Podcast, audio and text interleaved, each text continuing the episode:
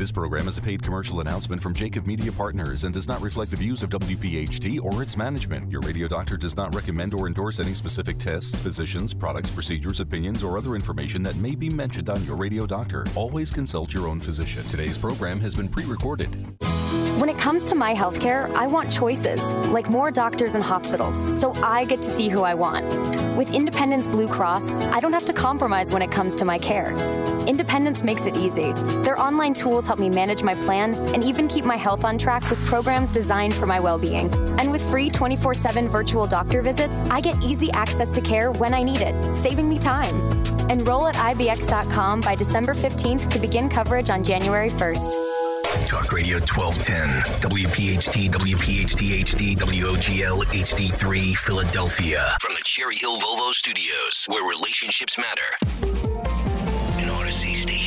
It's time for the Delaware Valley's first radio doctor, on call every Sunday morning at ten. This is Your Radio Doctor with Doctor Marianne Ritchie, presented exclusively by Independence Blue Cross. Listen, seven months or ten months is an absolutely exceptional, exceptionally short time frame to produce this vaccine. Your health determines your life, your longevity, and your happiness. Let Your Radio Doctor lead the way with your medical education. Your Radio Doctor, Dr. Marianne Ritchie. Good morning and welcome to Your Radio Doctor. I'm your host, Doctor Marianne Ritchie. Well, more than a year and nine months have passed, and COVID continues to keep us on alert. Fortunately, we live in a city with some of the best medical talent on the planet. Here with us today are two giants of medicine in Philadelphia. First, Doctor Neil Flomenberg, Chair of Medical Oncology at Jefferson, whose research offers great promise for a new treatment to fight COVID. Then we'll hear from Doctor John Zurlo, Chief of the Division of Infectious Disease at Jefferson, who'll bring us up to date with current treatments for outpatients, hospital patients, and some exciting news about potential oral medications to battle COVID. It is an honor to call them my colleagues. Doctor Neil Flomenberg, Professor of Medicine and Chief of Department of Medical Oncology at Thomas Jefferson University. He's also the Deputy Director of the Sidney Kimmel Cancer Center, which has a distinguished N C I designation. A respected leader in his field, his rich profile also includes Memorial Sloan Kettering Cancer Center, where he trained and was an attending for several years. Welcome, Neil. Thanks, Marianne. Thank you for having me. Well, we're so fortunate to have you. Neil, let's start with what T cells are and the role they play in our immune system. So T cells, or T lymphocytes, are white blood cells. Uh, we're focused on them now because they're the cells that can kill in cells that are infected by a virus, in this case specifically the COVID virus. Um, ordinarily, uh, T lymphocytes uh, recognize these cells and kill them off. These cells that are infected become factories to make more copies of the virus. Once they're killed off, the body will replace them with uh, healthy cells. You can sort of think of the outcome of uh, COVID nineteen infection as a race between the virus's ability to make more copies of itself and the body's ability to make enough T cells to eliminate the infected cells.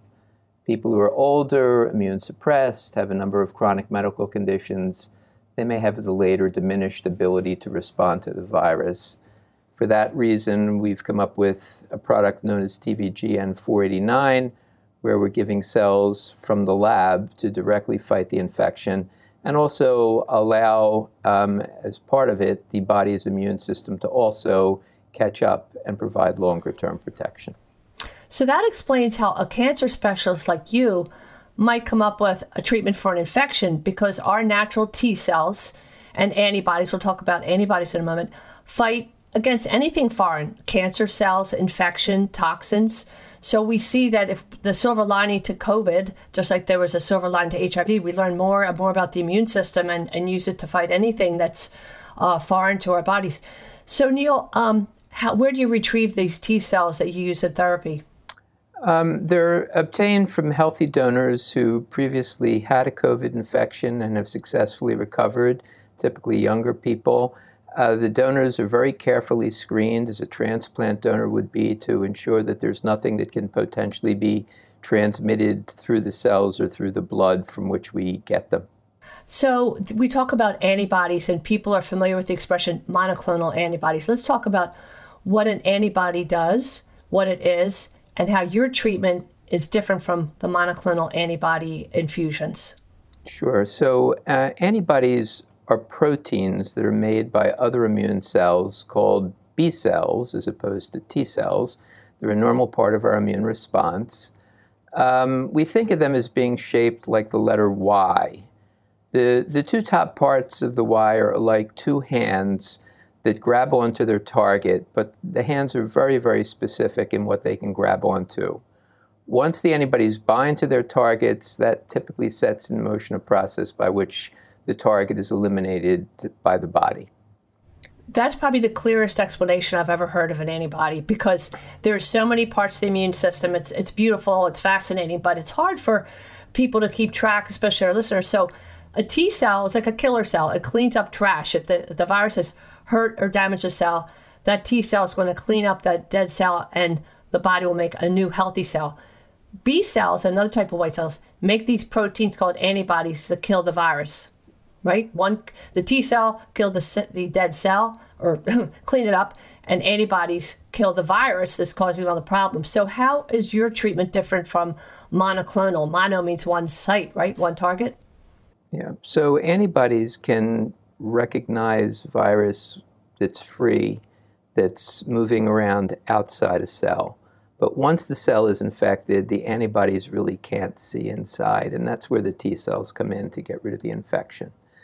Um, there are a couple of differences between what we're doing and the monoclonal antibody therapy that is available. First of all, monoclonal antibodies as currently used have a single target from COVID, that being the spike protein. Uh, our T cells, on the other hand, are directed at a mix of seven different targets from all over the virus, not just the spike protein, and that makes it harder for them to be rendered ineffective by mutations such as have been seen in the Delta or Omicron variants. The other difference, as you alluded to, is that antibodies recognize large structures. So if there's a change um, elsewhere that affects the protein shape, it may still mess up the way the antibody binds. T cells, by recognizing little pieces of protein, are uh, unaffected by mutation unless the mutation is directly in that small little piece. Mm-hmm.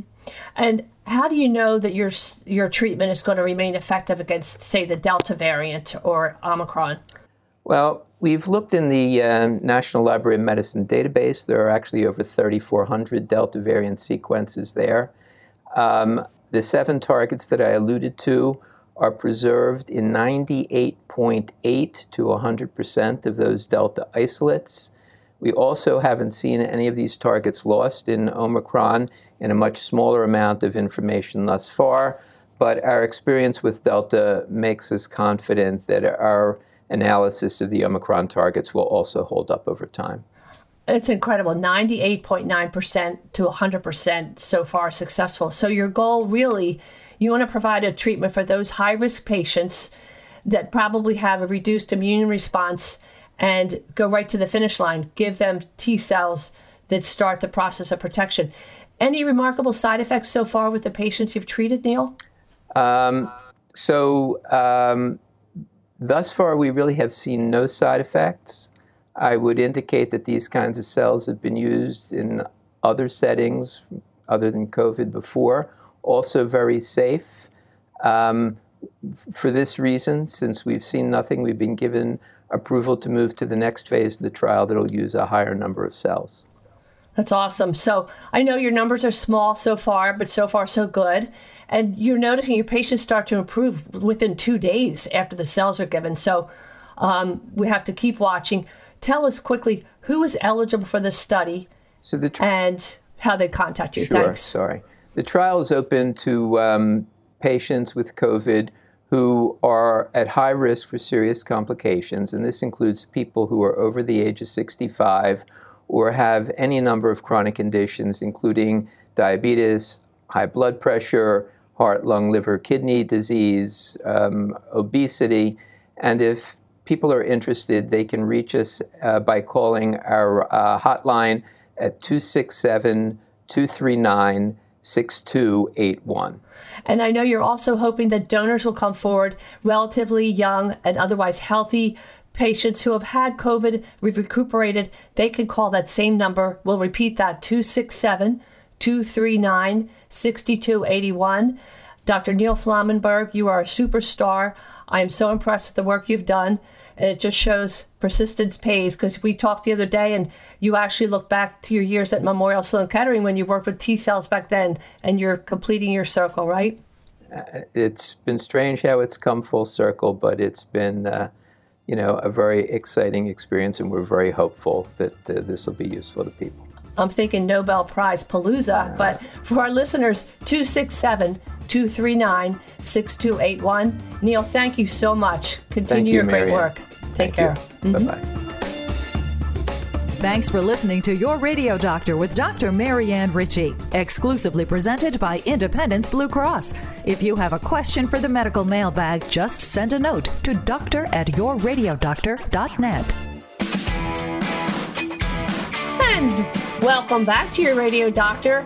We are so happy to be joined by Doctor John Zurlo, the W. Paul and Ida H. Havens Professor and Chief of Infectious Diseases at Thomas Jefferson University Hospital, and the chair of the Jefferson Enterprise COVID nineteen Task Force. John, being chief of the Infectious D- Disease Division is a twenty-four hour a day task. Then we add the task force for an enterprise with eighteen hospitals. Thank you for working so hard as a leader in the fight against COVID at Jeff and across Philadelphia. Well, it's, um, I guess I'd call it a pleasure. It is my pleasure. It's certainly my responsibility. It's my job to do. So uh, here I am. Well, thank you. We've been anxious to bring you back for an update because you have some very promising uh, details you want to share with us. So let's start with sort of clarifying the confusion that's out in the public about ivermectin. What can you tell us about that? Well, you know, ivermectin and and other medications that, that came along early in the pandemic, uh, including hydroxychloroquine, certainly had promise in terms of their uh, some data we had from the laboratory, and then in maybe some early Uh, small clinical studies to suggest that it might actually offer some benefit, particularly early on in the treatment of COVID. And it has been studied, well, both of those drugs have been studied really extensively. And if you look critically at the studies, if you look at the, the well-controlled studies, um, we don't really have any clear signal of, of efficacy. And so, um, believe me, I, I, we would all love a simple, sure. inexpensive medication to use that would change the course of the pandemic, but uh, I'm afraid I, I just don't see it, quite frankly.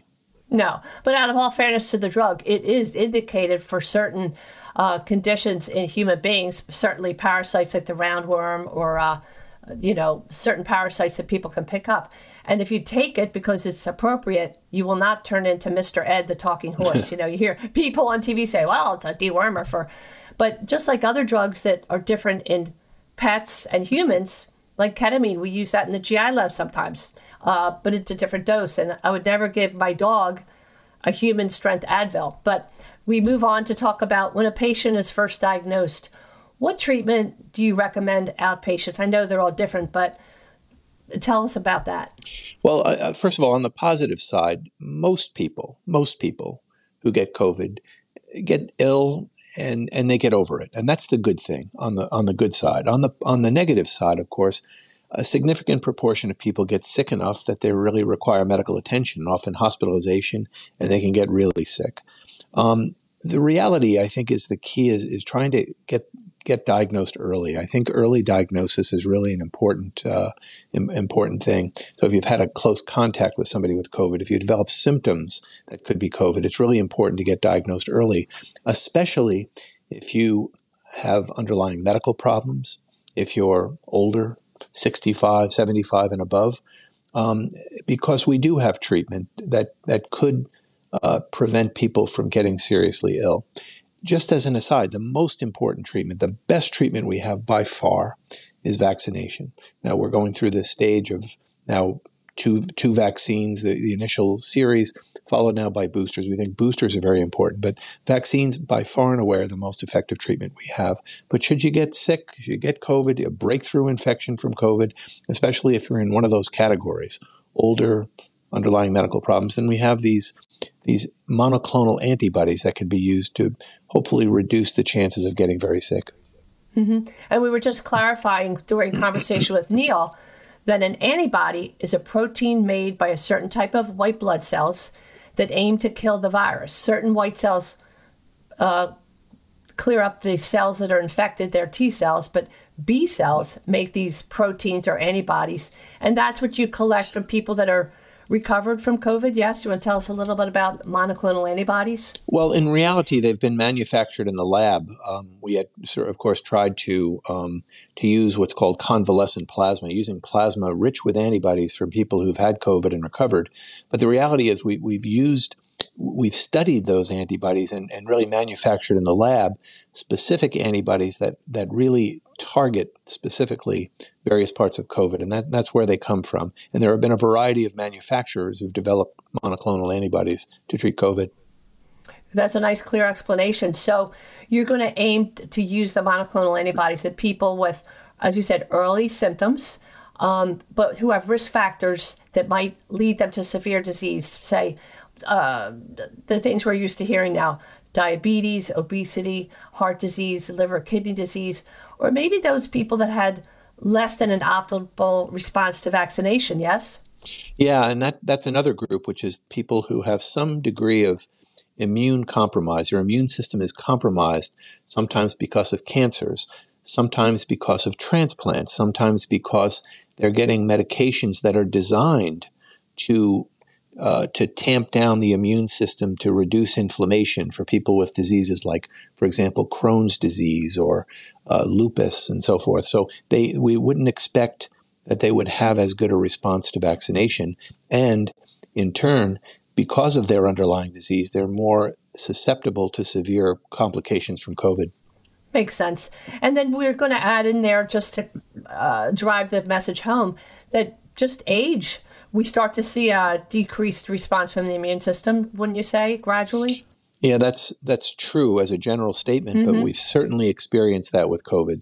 Older people, especially before vaccination, they were at really the highest risk of, of severe complications, um, you know, really, especially as people really get over the age of sixty or so, and it really just increases exponentially the older the uh, older people are. Mm-hmm. So what advice do you have for people when they are become symptomatic or they, their positive uh, test returns? What can they do to stay out of the hospital? Well, number one, first and foremost, is contact their physician, whoever their provider is. Let them know about the positive test if they've had it done someplace other than their physician's office, and, and their physician will presumably guide them toward um, the possibility of receiving, for example, monoclonal antibody therapy. Absolutely. And telehealth has helped keep patients in touch with their docs without exposing other people in offices or public transportation. And now we have tests that can be performed more rapidly and, and test at home. So that's been helpful. What symptoms, and, and this, the spectrum of symptoms is uh, vast, but what symptoms should prompt a patient to come to the emergency department? I think the symptom that's most worrisome is when people be, develop shortness of breath. Um, remember, the, the real challenge of COVID is that, it, and its real target organ that causes the most trouble is the lungs. And when it causes enough inflammation in the lungs, then of course we can't we can't exchange oxygen and carbon dioxide appropriately, and the blood oxygen level drops, and people develop shortness of breath. I think when people start to develop short of, shortness of breath, that's most certainly a signal that they need to get seen. Mm-hmm. And I know the trick with COVID has been this sneaky Um, acuteness that a person's coasting and they don't feel, they're not retaining C O two, or there's some trick to it that when it hits, it hits acutely and quickly. Yes? Yeah, that is the real challenge. So I think if for anybody who's in one of these risk groups with these medical problems or age or immunosuppression, they really need to be uh, very, very careful, and, and they should be certainly in touch with their with their provider, Um, you know, and and and uh, really uh, present at the earliest with the earliest signs of shortness of breath. Mm-hmm. And people should know, maybe they already have a pulse ox, which we know is a little plastic clip that you put on your finger, and you can detect uh, the amount of oxygen, the percentage of oxygen in your blood, and if it dips below ninety-four percent, you need to be seen in person. But do not depend on uh, a mobile phone to detect your oxygen level, yes? Yeah, I, I honestly, I don't know how accurate the, the phone apps are. I mean, I think they've become much better, but, uh, you know, the, the uh, oxygen saturation meters, they've become pretty inexpensive. They can, they're easily, easily uh, obtained, mm-hmm. and they're pretty accurate. Mm-hmm. So if a patient has symptoms severe enough to be admitted to the hospital, I'm sure there's a protocol that you start. Do you ever give them something as soon as they get to the E R, the emergency department, or how do you approach those patients? Well, once again, the important part of it is, is getting treated early. You know, those people who are destined to become really sick from COVID, you know, at some point it, it becomes, I'm not going to say too late, but it becomes very late in the game that the, the the problems that develop, the inflammation that develop in the lungs, it's really, really hard to reverse, quite frankly. So the earlier that people get diagnosed, the, the, the more options we have. So um, we certainly have uh, an antiviral medication that's been around since the early part of the ep- epidemic, uh, remdesivir. Uh, again, we, we want to use that as early as possible. We use various kinds of steroids, which which tamp down or reduce the inflammatory process. The, the agent that we use mostly is something called dexamethasone. And then we have these immunomodulators, these these um, rather fancy agents that that that target specific parts of the immune system that, in essence, the virus causes to go haywire and cause all this inflammation. So all of those are options that we can use. And and really, we focus on people who uh, are either at high risk for severe COVID and those who are already have a, a low blood oxygen level. Mm-hmm. Let's take a little break, and we'll be right back with Doctor John Zurlo, Chief of Infectious Disease from Jefferson. Today's edition of Your Radio Doctor with Doctor Marianne Ritchie, presented exclusively by Independence Blue Cross, can be enjoyed anytime, anywhere, at your convenience. Just download the Odyssey app and search Your Radio Doctor.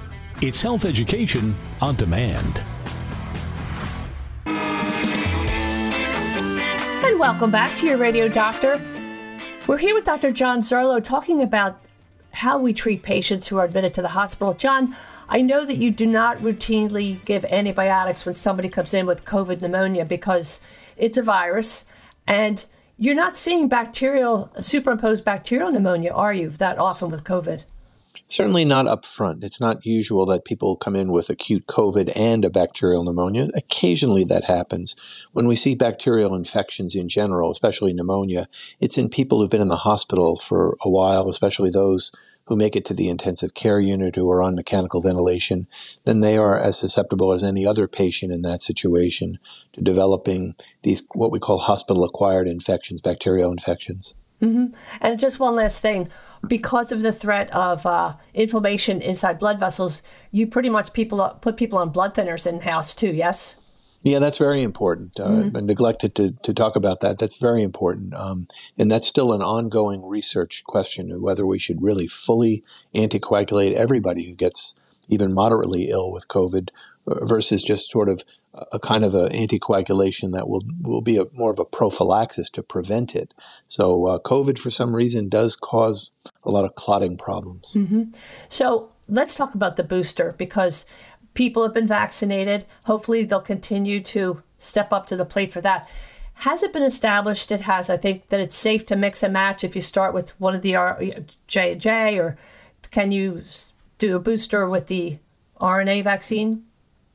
You know, I think it's it certainly is safe, um, but I, I think we have, you know, data from a variety of studies to suggest that it's certainly effective, and in some cases, it, it appears even more effective if you mix and match than if you use the same uh, dose.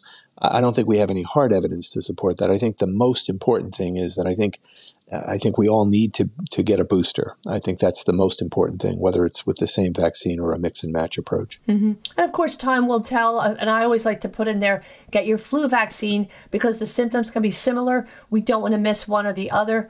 So if a patient does have symptoms after getting the vaccination or a booster, can you take Advil? Or do you, I know for a short time in the beginning, Advil, uh, there was a thought it might interfere with an immune response, but after the vaccine or booster, it's okay, yes?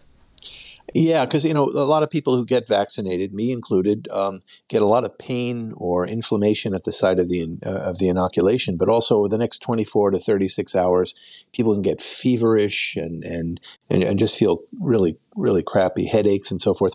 So I think everyone's guidance is um, that should you develop those kinds of symptoms, you should feel free to take Tylenol or Advil. I think that's fine. I mean, if you think about it with children who get vaccines, you know, the first thing doctors say, if your child gets fussy or gets feverish, just give them some Tylenol and, and, and that should work. There's the- theoretical reasons where you don't want to r- reduce the inflammatory response that we expect from vaccination, but that's purely theoretical. Mm-hmm. I, I think people should feel free to take medication as they need to. Yeah. I have a couple quick questions because I want to spend the rest of the time with your great information about some of the oral drugs that are becoming uh, promising. Does a person with or without symptoms, does that suggest how effective their immune response is? I know with the vaccination, first two, uh, I said, gee, my immune system must be dead or asleep or stupid, but I had no no uh, reaction. The booster, I was a little pretty uncomfortable, but it went away pretty quickly. Does that reflect any response or is that just random? Yeah, I don't think we have any data that would suggest that the the the reaction that you get or don't get has any correlation with the effectiveness of the vaccine. Mm-hmm. I think people need to hear that because it worries some people. And then if you've already had COVID, what are the benefits and risks of getting the vaccination and should they get the single or the double dose? Yeah, that's a very good question. The the, the answer is we, we certainly seem to to believe that, that there's more a more effective immune response if you've had COVID to get vaccinated. Mm-hmm. Whether it's one shot or more, that's a harder question to answer. But I think right now our, our our guidance is that you've had COVID, you should go ahead with the vaccine process exactly the way it's it, it's laid out. And in reality, the combination of infection and vaccination really may provide even a more robust immune response than than either of those two things alone.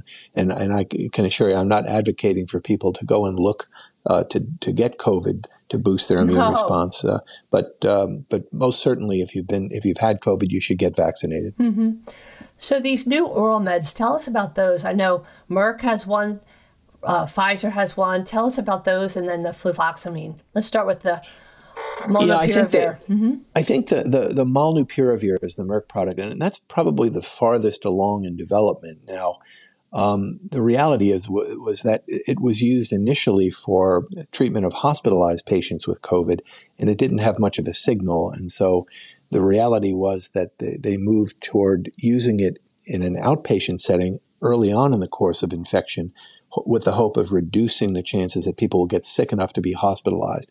And the initial data seemed promising, but then with, with a relook at it, yeah, it has a signal. It seems to be effective. I wish we could see the actual data. We've seen more uh, press releases and, and such, but the F D A has seen the data. And there's a, a general consensus, yeah, it probably is is active, but I, I wish it I wish it had a stronger signal, quite frankly. Mm-hmm. But it's authorized in the U K, just not here yet. Is that true? That's, that's correct. Mm-hmm. That's correct. Yeah. So um, the other, the next drug that comes along is P F. I guess that stands for Pfizer zero seven three two one three three two, um, which is a combination med, right? It's uh, uh, two meds. Why don't you tell us about that? Yeah, it's this is a medication that works a little bit different in the sense that it blocks uh, a certain enzyme that's important for the virus to fully reproduce itself. Uh, it's called something called a viral protease. And so this is a, a kind of a strategy that's been used in other antiviral medicines. For example, classically, in the, some of the H I V medications are so-called protease inhibitors. Now, one of the challenges is that the, the, the drug is more is sort of rapidly eliminated by the body, but we use another medication with it, something called ritonavir that was developed initially as an anti-H I V drug. And, and that improves the, the, the way the body clears the drug. It allows the drug to hang around longer and therefore to be more active. Mm-hmm. So when people take this, the combination of these two medications, what the data that we've seen, or at least the press release, suggests that it's really uh, reasonably effective. In fact, Uh, quite effective in reducing the, the, the chances of, being hospitalized and, and, and dying. Of course, again, it's still relatively early. We haven't seen really all of the hard data, but this, to my mind, seems like the, the most promising agent I've seen so far. So not not unusual. Merck's drug starts with the letter M, like Merck, Molnupiravir, mm. and the Pfizer drug, well, yet to be named, well, Paxlovid, isn't that what it's called? Um, yeah, that's a trade mm-hmm. name, yep. So this enzyme that keeps the virus from replicating or reproducing is a protease, and there are two proteases. One slows the virus, and the other one keeps the uh, first guy working, or keeps the concentrations out. It's, it's fascinating. So we're still waiting for approval for emergency use. So we'll wait and see. But the third drug is an antidepressant. Why don't you tell us about that? Yeah, this is, you know, we've, we've everybody's been looking for the off-the-shelf cheap drug that might show some kind of benefit in in, in keeping people from, from getting sick from COVID. Again, hydroxychloroquine was in that role, ivermectin. But fluvoxamine is an antidepressant medication that has some anti-inflammatory effects. And now we've seen some a couple of pretty large trials that suggest that indeed it does have some activity and, and really, in, in again, keeping people from getting sick, keeping people from uh, being hospitalized. Now, we're still looking at the data, and I'm not quite sure this is ready for so-called prime time, but but it's certainly a fast mover. This is being evaluated very rapidly. And again, it's a commonly used antidepressant medication. It's well known in the sense of side effects, um, and, and it's, it should be readily available. So I, I'm somewhat optimistic that this could be um, a, an important medication in the, in the treatment of COVID. Well, and just hearing you explain these options and that they're under study, it's really bringing hope to people, John. Uh, and you explain things clearly and uh, really make people feel better. John, tell us your take on the Omicron variant. I know it uh, seems to be a little less virulent, but... Mm-hmm. It certainly came on us like like out of nowhere, and it seems to be less virulent. But, but quite frankly, the data that we have from South Africa is... is a little bit, uh, is really premature, because many of the cases that we're seeing in South Africa were among young people who we wouldn't expect would, would develop a lot of uh, serious illness. But what we so far seen is that despite this very rapid rise in, in cases in South Africa from this Omicron variant, the, uh, the hospitalizations have really not increased significantly. So we have hope. Now, hope is not a great policy, but it's a hope that we can, uh, that that this this variant may be less virulent. And when people do get the diagnosis of COVID, is it important to distinguish, or how do you distinguish between Delta and Omicron? You know what, we, we do sampling in this country and many other countries. We we don't we can't we don't have the the, the feasibility to sample every single positive COVID test. It's just too expensive and cumbersome. But we do a series of, of sampling of various samples in various places. We do it in Philadelphia. It's done all over the country in, in a more rapid pace. And, and in this way, we run these every week or so to keep an eye on just what variants are circulating. In our most recent uh, look here, just last week, one hundred percent of the isolates that we've seen here at Jefferson uh, have been Delta. So we're still in the Delta phase. And it remains to be seen whether Omicron will, will overtake Delta. Mm-hmm. So we need to watch it for public health reasons, we and for all kinds of reasons, the patterns. Let's take a little break, and we'll be fi- here for our final segment with Doctor John Zurlo. And welcome back to our final segment of Your Radio Doctor with Doctor John Zurlo. John, we have about two minutes left. Let's wrap it up with how you'd advise patients to move forward and, and what you think is going to come in the future?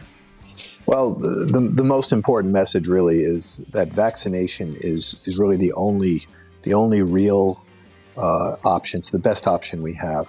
Uh, I'd like to tell you that we have we, we've we've defined exactly what we need to do with vaccines, exactly what the schedule, how often they need to be used. But remember, we had to rush this along, so we just have to keep uh, keep moving. We think boosters are very important for the entire population.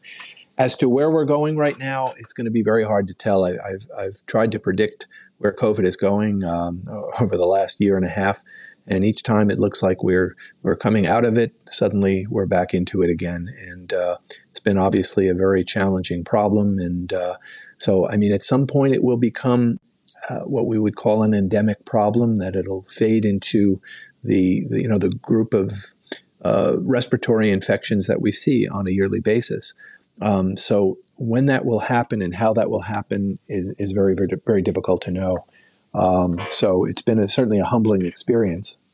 And I think humbling is the right word. And I've heard you say more than once, I will say, uh, when you have uh, town hall meetings at Jeff and keep us informed and keep us hopeful, it has been wonderful to have you leading the charge. Um, and as I said earlier with your message that you're sharing with our listeners, the same thing. You're keeping us up to date. But one of the things I admire about you is that you say, we just don't know. And I think that would be so helpful. We want to assure people that we're, we've learned from other viruses or from H I V and other immune system effects. But um, I think it's important to say to people, we just don't know everything, but we're working to our max. And thank you for that. And thanks for being our guest today, John. Happy to be here. Rothman Orthopedic Institute. And now for Your Real Champion. I call this segment the Salvation Army. When you hear the words Salvation Army, what comes to mind? Maybe a Courier and Ives image. Just before Christmas, snowflakes falling, a woman wearing a cape is gently ringing a bell, a man playing holiday music on a trumpet, thanking people as they place a donation in the red kettle outside the local supermarket or in the town square. The Salvation Army has been depicted in similar scenes in over five hundred Hollywood movies. These scenes portray beautiful images of caring and devotion, but don't come close to explaining the vast scope of their ministry. Nor do most people know that the Salvation Army is the evangelical part of the Universal Christian Church. eighteen fifty-two, a British minister named William Booth decided to take the gospel away from the pulpit and bring it right to the streets of London, preaching to the poor, the homeless, and destitute. He and his wife Catherine trained other evangelists who joined their fight for the souls of lost men and women.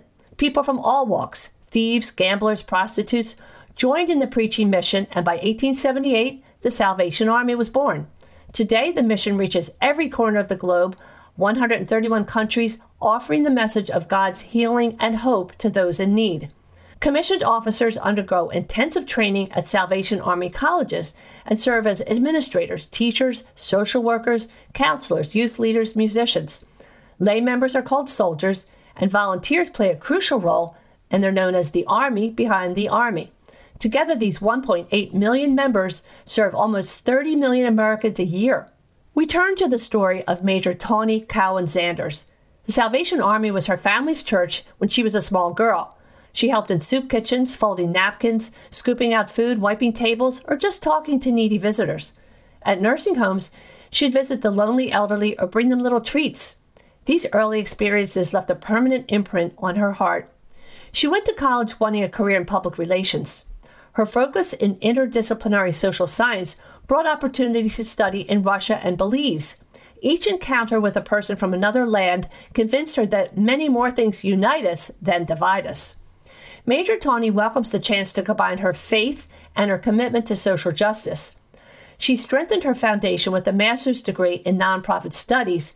Then she and her husband entered the Salvation Army Seminary and were ordained in two thousand five. At her first assignment in Massillon, Ohio, she completed a three point four million dollars campaign for a family life center. Then in Toledo, Ohio, she was the associate area coordinator for five counties. Since coming to Philadelphia in twenty fifteen, she's led the Army at the Ray and Joan Kroc Corps Community Center, where seven thousand five hundred members seek to improve their physical, mental, social, and spiritual health through the countless community programs. This born leader is now the Divisional Secretary for Greater Philadelphia, overseeing operations across the city and beyond, including worship and service centers, emergency housing, senior housing, an intensive anti-human trafficking program, and multiple educational and case management programs for adults and children. Major Tawny is most fulfilled when she can look at a needy person in Kensington or West Philadelphia and say, "We're walking with you." Her work is especially meaningful at this time when the pandemic has added even more layers of stress for people in general and those already living on the edge. So the next time you're leaving the supermarket with all those goodies, think of the people who can't fill a shopping basket. Remember the beautiful work of Major Tawny and the Salvation Army to build communities, change lives, and restore hope. Give a few dollars to that soldier standing in the cold. We salute you, Major Tawny Cowan-Zanders, your real champion. Friends, volunteers make the work of the Salvation Army possible. Share your dollars or your skills. Visit the website S A philly dot org. That's salvation army philly dot org, or call two one five, seven eight seven, two eight zero zero. A special thank you to our exclusive sponsor, Independence Blue Cross, and for support from Recovery Centers of America and Rothman Orthopedics. Can't wait to launch our third year starting in February. Lots of new changes. Next week, our topic is depression during the holidays, especially with the pandemic. Thank you for joining us today. Invite a friend to listen. All of our shows are posted on your radio doctor dot com. Follow us on Facebook, LinkedIn, Instagram, and Twitter. Okay, I wrote my letter to Santa, and I know it's supposed to be private, but the only thing I asked for is the complete collection of everything Frank Sinatra ever sang for all of eternity. Now stay right here for the sounds of Sinatra, and you'll know why. This is your radio doctor, Doctor Marianne Ritchie, wishing you a wonderful and safe week. Always here to remind you that your health is your wealth. Thanks for listening to Your Radio Doctor, Doctor Marianne Ritchie, a Jacob Media production. If you're interested in learning more about the power of the radio hour, contact Joe Kraus at two six seven, two six one, three four two eight. This program is a paid commercial announcement and in no way represents the views of W P H T or its management. Today's program has been pre-recorded.